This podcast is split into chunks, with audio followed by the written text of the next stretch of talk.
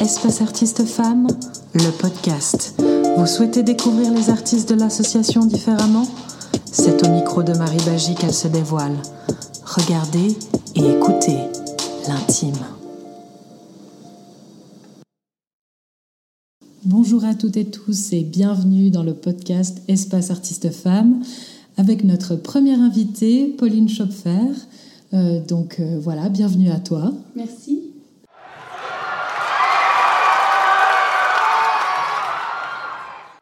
Merci de te présenter, Pauline.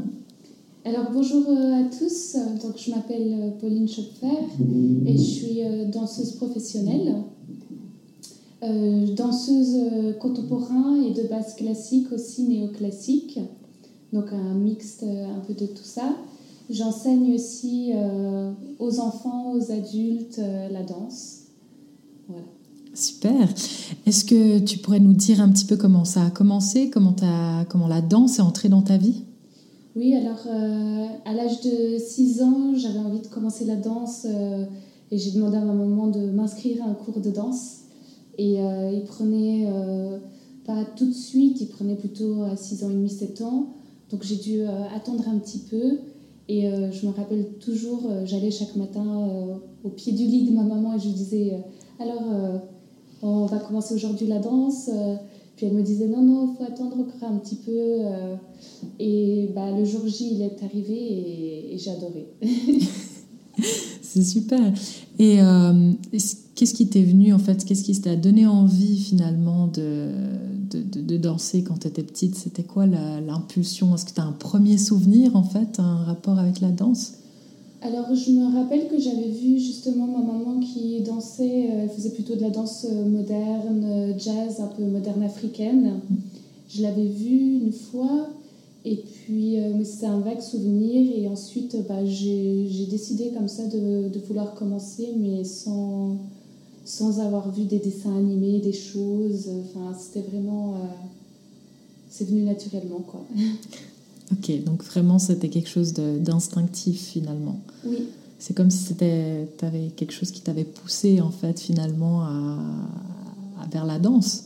Oui, j'aimais beaucoup le sport, je faisais aussi du tennis, euh, je faisais beaucoup de choses.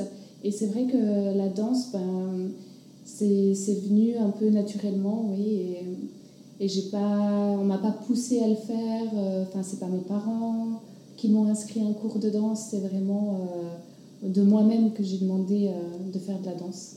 Ah, c'est super. Et du coup, euh, ton parcours artistique, comment, euh, comment ça s'est fait finalement? Alors, bah, j'ai commencé une fois par semaine, comme toutes les petites filles commencent la danse. Et ensuite, j'ai accroché, donc j'ai commencé à faire deux fois, trois fois par semaine. J'allais même jusqu'à Genève.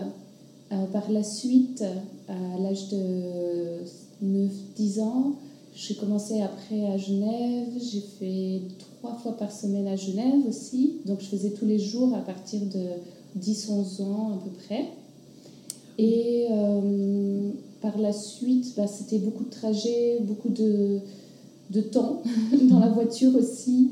Je rentrais à pas d'heure, voilà. Et j'ai euh, décidé à ma dernière année scolaire de faire un sport-études euh, ici à Lausanne. Donc j'ai fait une année euh, de sport-études pour euh, pouvoir aussi me consacrer à mes examens euh, de dernière année, plus la danse, sinon ça faisait beaucoup. Oui, effectivement. Voilà. Et ensuite, par la suite, bah, j'ai fait l'audition à l'école de danse de Cannes, chez Rosella Hightower, et j'ai été prise, donc j'ai pu faire mon bac français là-bas. Et ça, ça mélangeait donc les études plus la danse. Donc euh, c'était une des conditions aussi euh, pour mes parents que je continue à danser, mais qu'en même temps euh, je puisse étudier à côté. oui, bien sûr, c'est toujours ça un peu le risque. Hein. C'est les parents en général, même s'ils voient qu'il y a la passion pour, pour l'enfant au niveau de l'art, c'est jamais vraiment toujours reconnu comme un métier. Oui, tout à fait. Et puis on ne sait jamais les risques de blessures ça peut vite arriver et sans, sans avoir un bagage derrière, euh, c'est aussi euh, difficile. effectivement. Et du coup, euh, toi, comment tu as, as, décidé finalement d'être prof de danse aussi pour un peu rester dans ta passion mais aussi pouvoir, toi, danser aussi dans des troupes? Et du coup, comment ça s'est un petit peu fait Alors, bah, j'ai terminé l'école de danse à mes 18 ans. Ensuite, je suis rentrée en Suisse. Et là, j'ai commencé à, danser aussi dans des petites compagnies, en freelance, autant à l'étranger qu'en Suisse. Et par la suite, euh, on m'a proposé d'enseigner. De, J'ai commencé avec des remplacements et ensuite euh, vraiment avoir mes classes à moi. Et ça m'a plu aussi de partager euh, mes connaissances. Et comme j'avais encore envie de danser, bah, après j'ai laissé un petit peu l'enseignement de côté, un petit peu de une, année, deux ans, pour pouvoir me consacrer vraiment à la danse, avoir des contrats à l'étranger, et euh, pouvoir partir euh, un petit peu voyager aussi. c'est important. Ouais. Et, euh, et par la suite, j'ai repris l'enseignement. Ça me donne aussi un côté de stabilité mhm. financièrement aussi, parce que c'est pas tous les jours facile. Et d'autant plus qu'après, on a eu le Covid. Oui. Donc là aussi, pour tous les artistes, c'est pas évident de, de pouvoir euh, subvenir aussi euh, à ses propres besoins. Quoi. Oui, tout à fait. Surtout que la danse, c'est quand même. Il euh, faut vivre avec le public hein, aussi, c'est ça. Et du coup, pendant, le, pendant le confinement, ça s'est joué comment pour toi? Tu as réussi quand même à, pouvoir danser ou tu as à donner des cours ou c'était un peu compliqué? C'était compliqué, mais on a mis en, en place avec certaines écoles des cours sur Zoom. Comme ça, on pouvait toujours continuer à avoir le contact avec les élèves et que ça leur donne quand même envie de, de danser par la suite parce que de couper le, le contact du jour au lendemain, c'est aussi pas évident. Donc euh, c'est vrai que on faisait des petites demi-heures avec des petits groupes sur Zoom, de stretching. Puis les petits, euh, ils adoraient nous voir aussi. C'est pas comme si euh, on les avait oubliés, quoi. oui, c'est ça. Oui, parce que pour ces petits qui avaient l'habitude d'être avec toi en cours, ça a dû être aussi une sacrée coupure. Comment ça s'est passé le retour en classe? C'est vrai que le, retour, c'est comme si on avait mis un temps de pause mhm. Et qu'on avait mis play et puis euh, tout recommençait euh, comme avant. Ah, ça, c'est bien ça. Après, on avait quand même des, conditions, les masques, etc. Mais en même temps, bah, on était tellement contents de pouvoir retrouver les studios de danse que au final, euh, c'est, on a fait abstraction au masque. Oui, oui, je comprends. Oui, parce que danser avec un masque, c'est un peu compliqué. Hein. C'est pas évident, mais c'est possible. c'est possible. Après, c'est clair que euh, oui, c'est pas agréable parce qu'on se, se, regarde dans le miroir, on a le masque, enfin, on n'est pas forcément. Euh, on se trouve pas forcément belle avec un mm. masque sur le visage en train de danser. Et c'est vrai que même pour l'expression, mhm. euh, beaucoup, passe, enfin, beaucoup d'expressions passent par le visage. Et c'est vrai que d'avoir un, masque, ça nous rend un peu robotique, on va dire. Il y a juste le regard, en fait, qui, euh, qui était là, mais sinon, effectivement, au niveau d'expression faciale, c'était tout. Tout à fait, oui. Le, le, regard, il est important, mais on ne voit pas les sourires, même quand... Euh, on avait nos propres élèves les plus grands qui avaient le masque. Euh, des fois, c'est difficile de déchiffrer quelqu'un à travers un masque et de savoir si, si ça leur plaît. Surtout des ados, des fois, on ne voit pas non plus leurs expressions, si on ne voit pas la bouche, etc. Ils montrent très peu déjà de base. Mhm. Donc, en plus, avec un masque, c'est vrai que les émotions euh, étaient vite perdues. Quoi. Effectivement, je comprends. Et du coup, au niveau émotion, euh, toi, quand tu, quand tu, quand tu danses, euh, bah là d'ailleurs, on te voit juste derrière, à quoi, à quoi tu penses la plupart du temps? Qu'est-ce qui t'anime en fait quand tu danses? C'est deux questions en fait. C'est à quoi tu penses et qu'est-ce qui t'anime? Alors, euh, à quoi je pense? C'est vrai que si je pars du, de la base, donc dans la création, on va dire, de la chorégraphie, c'est vrai que je pense plutôt à mes pas, la musique, être sur les bons temps, euh, etc.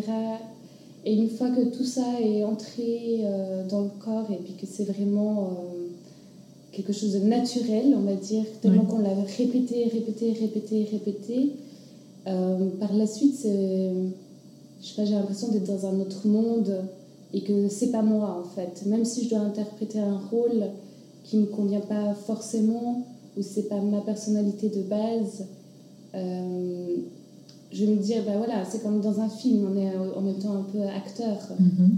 de ça et sur scène, pour moi, c'est beaucoup plus, euh, c'est beaucoup plus facile d'interpréter euh, quelque chose qu'en studio de Mhm. danse. Parce qu'en studio, bah, on est toujours en train de regarder sa technique, euh, etc. On est plus proche des gens, des gens avec qui on répète, des gens, nos- les chorégraphes, etc.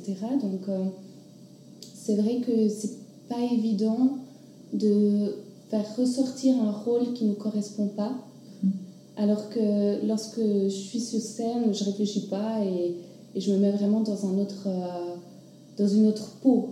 Enfin, je suis un autre personnage, c'est pas moi, donc c'est la scène, c'est. Il y, a une, il y a une bulle qui s'installe autour de moi. Ah, C'est intéressant. Et, euh, et du coup, comment tu te sens quand tu dois te forger cette bulle ou cette carapace?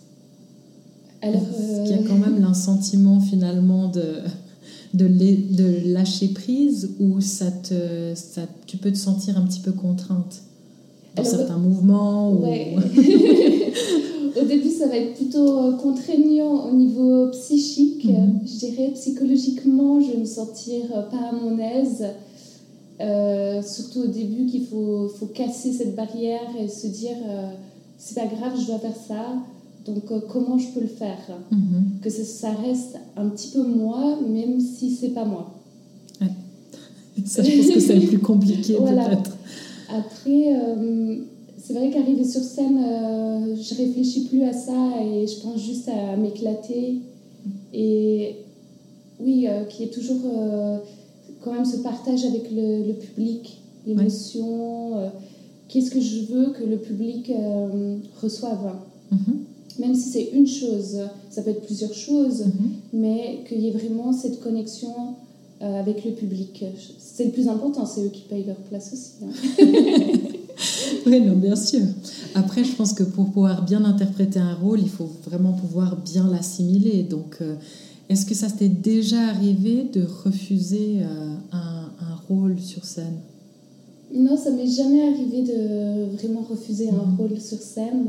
C'est vrai qu'on nous laisse pas forcément le choix. Mhm. Euh, après, on a toujours le choix de se dire euh, je signe le contrat, je le signe pas. Ça, Oui. c'est une évidence. On nous oblige pas non plus à faire euh, tout et n'importe quoi. Mais, mais au final, à chaque fois, je me dis, même si ça me correspond pas forcément, c'est aussi un challenge de où sont mes limites et à quel point je peux les repousser et, c'est- les dépasser. ouais. et c'est difficile, non, de dépasser ses limites. Euh, c'est vrai qu'on se fixe nos propres limites, mais souvent on est euh, aussi étonné de jusqu'où on peut aller. Ouais. Et du coup, ça t'est déjà arrivé de te dire euh, bon, je suis pas forcément à l'aise, mais tant pis, je dépasse mes limites. Exactement. ouais. Ouais. Plus d'une fois? Oui, ça m'est arrivé plusieurs fois. ça m'est arrivé beaucoup de fois même. Mais c'est vrai qu'à chaque fois, je le prends comme un challenge euh, dans le sens euh, constructif et pas euh, péjoratif ou négatif pour moi-même. Oui. Au début, je peut-être trouver ça un peu négatif et me dire Ah mince, ah non, j'aime pas ça, ici et ça. Mais au final, c'est vrai que je me dis non, euh, faut te ressaisir et tout. On me donne une opportunité, donc il faut la prendre. C'est jamais évident ça, de se dire euh, on me donne une opportunité, il faut que je la saisisse, même si je suis pas forcément confortable. Est-ce que euh, moi je pense que ça vient surtout du fait que c'est difficile finalement aussi de, de pouvoir vivre finalement de la danse et donc finalement euh, c'est un moyen d'expression comme, comme, comme un autre et donc ça te permet même si tu sors justement de ta zone de confort et de tes, de tes limites, tu arrives quand même à te t'exprimer, j'imagine, quand même bien à travers le rôle que l'on va te donner euh, sur scène. Oui, tout à fait. Et je pense que c'est un travail sur soi-même aussi. Mhm. Et il faut mettre euh, aussi son ego de côté. Il faut se, toujours euh, penser à avancer. Mhm. Donc euh, c'est aussi important la remise en question. Mhm.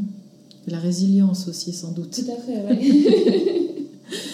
Et justement, en, parlant de ça, on voit beaucoup dans le domaine artistique, mais en fait dans, tout domaine, hein, pas uniquement le domaine artistique, mais il y a quand même beaucoup de, enfin il y a quand même de la concurrence. Il y a beaucoup ce, terme qui revient à, chaque fois. Et c'est vrai que la danse, dans la danse, on peut, on peut s'imaginer que ça se, ça se, passe aussi comme ça. Est-ce que toi, dans ta, dans ta vie professionnelle, as-tu euh, euh, senti qu'il y avait peut-être euh, quelqu'un qui, qui était peut-être en compétition avec toi Ou comment est-ce que toi, tu as ressenti en fait la pression de la compétition? Est-ce que tu as senti déjà ce phénomène de, de compétition ou, ou, tu as toujours en fait trouvé le moyen de pas forcément te mettre dans ce, dans ce type de situation? Mais j'imagine que ça se prête un moment ou un autre. Effectivement, c'est pas pas forcément évident euh, dans ce milieu-là, comme dans plein d'autres milieux. Hein. Mhm. Mais c'est vrai que hum, dans la danse, il y a, y a, de la concurrence, de la compétition euh, tous les jours. Mhm. Après, c'est pas comme euh, un coureur qui va courir sur un, sur, avec un chronomètre et puis on peut dire lui il est meilleur, lui il est moins bon, juste mhm. avec un chronomètre. C'est différent. c'est aussi le côté, il y a le côté technique, mais il y a aussi le côté artistique et aussi le côté inné, je veux dire, c'est propre à chacun euh, d'avoir ses, ses, facilités dans son corps, dans certains pas, dans certaines choses, et ça, on ne choisit pas. Euh, on peut l'améliorer, on peut le travailler, mais c'est malheureusement, c'est aussi ce que nous a donné euh, notre corps, quoi, de mmh. base. Après, au niveau de la concurrence, moi, j'aime pas ça. j'aime pas ça du tout. Euh, c'est, moi, je, je, préfère vraiment euh, travailler dans un milieu sain. Après, c'est vrai que c'est très rare de trouver un milieu, un milieu sain. Mhm. En danse contemporaine, c'est un peu plus... Euh, c'est un peu plus facile, les gens sont plus ouverts d'esprit, mais en danse classique, néoclassique, les gens sont très fermés d'esprit.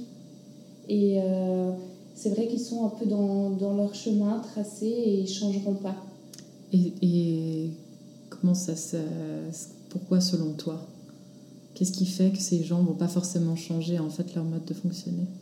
Je pense que c'est comme... Euh, c'est comme dans, dans, la musique, c'est comme dans beaucoup de choses. La base, c'est classique, donc on reste dans ce petit... Euh, dans notre petit cadre. Mm-hmm. Alors que dans la danse contemporaine, on nous demande aussi euh, beaucoup plus d'investissement de, soi-même, de proposer des choses. C'est pas juste une exécution de pas, de mouvement. C'est vraiment euh, le côté classique. On nous dit de faire ça comme ci, comme ça, et ce sera comme ça et ça changera pas. Alors que dans la danse contemporaine, au jour d'aujourd'hui, on est vraiment beaucoup plus ouvert d'esprit après, euh, ça dépend toujours avec qui on travaille aussi. Ça, c'est, c'est dans tous les travails, le, travail en général. Hein. c'est mhm. vraiment euh, la base, quoi. Enfin, la team. Oui, bien sûr, tout à fait. c'est, un, un, travail d'équipe, oui, tout à fait. Et, euh, et, justement, toi, tu es plus à l'aise lorsque tu danses seul ou lorsque tu es en équipe ou, ou à deux? Parce que là, on te voit euh, à la fois seul et à la fois à deux et comment enfin j'imagine que les émotions ne sont pas les mêmes puisque il y a quelqu'un qui va quand même euh, venir vers toi dans ta surface en fait privée alors que quand tu es toute seule c'est différent tu peux peut-être te lâcher peut-être différemment alors quelle est la différence quand tu danses en solo quand tu danses en duo? Alors en solo c'est vrai que c'est notre, euh, notre moment, on va dire. Euh, mm. Enfin, même si je me trompe, euh, même si je, je fais quelque chose de moins bien, je veux dire, je suis toute seule à, à devoir me rattraper et on me laisse, on me laisse faire, on va dire mm-hmm. ça comme ça. C'est vraiment, il n'y a pas de partage, sauf avec le public, toujours. En duo, c'est clair qu'il y a une autre écoute et trouver l'osmose et la, symbiose aussi avec l'autre personne, l'énergie. Euh, vraiment, c'est un partage de tout ça et c'est beaucoup plus difficile de travailler, je trouve, en, duo, mais en même temps, c'est beaucoup plus enrichissant. Personnellement, euh, je préfère travailler en duo ou en petit groupe que en solo parce qu'il y a vraiment euh, ce partage de comment on peut faire ça, comment on peut faire ci pour que ça soit mieux, comment on peut trouver la solution. Tandis que quand on est seul, c'est trouver la solution euh, de soi-même. C'est pas forcément euh, évident non plus. Et j'imagine, et, et, du coup, euh, pour, pour rebondir avec ceci, euh, tu as l'impression que le public, euh, il, il, perçoit, en fait, il a une, autre perception des danseurs quand ils sont à plusieurs ou quand ils sont seuls? Est-ce que tu as la sensation qu'il y a une réception différente, en fait, par rapport au public? Je pense que ça dépend vraiment de la chorégraphie, de ce que la chorégraphie veut faire mhm. passer comme message, qu'on soit seul à 2 ou 15 ou 6 ou 20, euh, il y aura ce, ce moment où l'ensemble des peut-être 20 personnes va faire waouh parce que c'est 20 personnes qui dansent mhm. ensemble, il y a une grosse euh, énergie. Mais ça ne veut pas dire que deux personnes, ça va être ennuyant aussi. Enfin. C'est vraiment, ça dépend du message qu'on veut faire passer. Ouais, c'est vrai. je pense que ça dépend de ça aussi. Et euh, une, une, question un peu plus, euh, peut-être un peu plus, euh, si, si, on imagine dans le futur, j'imagine que toi, tu ne dois pas faire autre chose que de danser. Alors, dans le futur, non, je garderai toujours la danse à mes côtés. plutôt, bah, par la suite, enseigner. Mhm à 100% euh, lorsque je pourrais plus danser aussi, mais quand même euh, garder euh, cette forme, mhm. même si avec l'âge, le, temps, évidemment, on va pas pouvoir faire exactement la même chose que lorsqu'on a 20 ans. Mhm. Mais il faut, faut voir l'évolution aussi de la danse d'une autre manière. Hein. Oui, oui j'imagine. Mais est-ce que ça te, ça ne te fait pas peur Tu redoutes J'imagine que tu redoutes ce moment euh, qui va venir. Euh, bon, c'est encore, euh, encore quelques années, mais j'imagine que tout, tout, danseur redoute ce moment. C'est pas comme l'artiste peintre qui peut continuer en fait à créer jusqu'à jusqu'à la fin. Quoique la danse aussi, mais avec des mouvements peut-être, comme tu disais, quand on a plus 20 ans, c'est difficile de réaliser certains mouvements, mais est-ce que toi, tu, j'imagine que tu redoutes en fait ce moment, euh, ce, moment-ci où tu pourras plus faire, euh, en fait, réaliser tous les moments, tous les mouvements, pardon, que tu fais euh, maintenant? C'est vrai que ça fait un peu peur, mhm. je dois avouer, mais en même temps, je pense que si on, on se reconvertit ou qu'on prend aussi sur soi, qu'on fait un travail sur soi-même, le passage, il n'est pas forcément douloureux. Mhm. Après, euh, d'arrêter du jour au lendemain euh, parce qu'on se casse quelque chose et qu'on ne peut plus danser, là, c'est une autre affaire. Euh, je pense que ce serait plus impactant mhm. que de se dire, voilà, je prends la décision de plus aller sur scène ou de plus, plus danser autant. Je pense que ça, ça peut se faire aussi petit à petit. Mhm. Et aussi avec d'autres d'autres moyens. Euh, peut-être que la chorégraphie va s'inviter aussi un peu plus. Peut-être que l'enseignement va déboucher sur d'autres choses. Donc ça peut être plus large, le, chemin, il, peut s'élargir aussi. Oui, c'est bien. Tu as déjà pensé à ça. c'est chouette. Non, mais je pense que tu as raison. Je pense qu'il faut voir effectivement large et puis euh, faire avec ce, qu'on te, enfin, ce que ta discipline aussi te, te, te propose et, suivre aussi euh, ton corps. Et c'est vrai que, ben, comme tu as dit, euh, ben, c'est indissociable en fait de la, de la discipline, même si je pense qu'au niveau euh, mental, on est toujours prêt à aller plus loin. C'est vrai qu'il faut savoir aussi euh, respecter les limites de son corps. même si, même si tu peux dépasser les limites de ton esprit, les limites du corps, elles, c'est un, peu plus, un peu plus difficile. Mais ça, on ne les choisit pas. Hein. Non, ça c'est vrai aussi. on arrive gentiment vers la fin. Euh, est-ce qu'il y a quelque chose que tu aimerais encore rajouter? Bah, Je pense que c'est tout bon. Euh. De toute façon, euh, si les auditeurs ou les personnes qui nous regardent ont des questions, ils peuvent de toute façon te contacter, vu qu'il il y aura de toute façon tes, coordonnées avec le podcast. Si tu veux peut-être juste les répéter, peut-être à haute voix Est-ce que tu, nous transmets peut-être ton, Instagram, ton site internet, ton Facebook, quelque chose que tu as envie de, partager maintenant? Oui, alors vous pouvez euh, toujours me contacter euh, sur ma page Instagram. Donc c'est pauline.shopfer et normalement vous tomberez sur moi.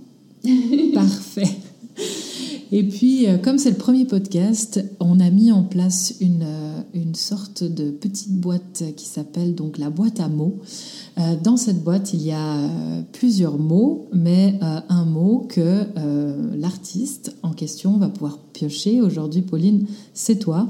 le mot est donc tu, tu, tu, verras sur quoi tu vas tomber.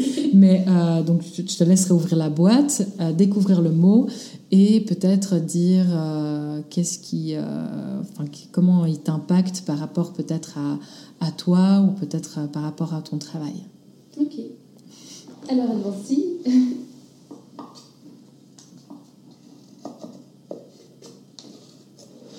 Suspense. Alors, le mot c'est la liberté. Donc euh, la liberté, ben, justement, lorsque je danse, ben, je suis libre de m'exprimer. Euh, euh, sans, sans, barrière. Mhm. Alors que c'est vrai que dans la vie, il y a beaucoup de, de frontières, de barrières qui sont pas évidentes à dépasser. Et je pense que lorsque je danse, bah justement, je, comme j'ai dit tout à l'heure, j'enlève toutes ces barrières et je suis dans ma bulle. Et dans un autre... je joue un personnage, je danse différents personnages et c'est ça que enfin, ça me permet de m'exprimer librement tout simplement. Oui. Et donc en fait ça veut dire aussi que tu euh, cette liberté en fait elle s'exprime euh, par ton corps mais euh, mm-hmm. par, par, les mouvements que tu fais mais quelque part je pense que il y a aussi, quand on te regarde, en fait, il y a cette sensation déjà de liberté que tu transmets dans ton visage parce qu'il y a une sorte euh, voilà, de, sérénité aussi qu'on peut lire dans ton, sur ton visage quand tu danses. Et euh, c'est vrai qu'on sent cette, cette légèreté, la légèreté de ton corps qui fait écho à cette liberté. Donc c'est tout à fait intéressant. merci. Bah, merci à toi, merci d'être venu euh, au micro, à la vidéo. Et on espère que voilà, tu, puisses continuer longtemps et que, euh, voilà, que, la, que la danse t'apporte continuellement en fait euh, euh, du réconfort, parce que je pense que c'est aussi ça. Et on, on, se réjouit de t'avoir parmi nous pour une performance lors d'une prochaine exposition. Donc restez, stay tuned, comme on dit en anglais. Et puis on reviendra vers vous. Merci beaucoup. Merci.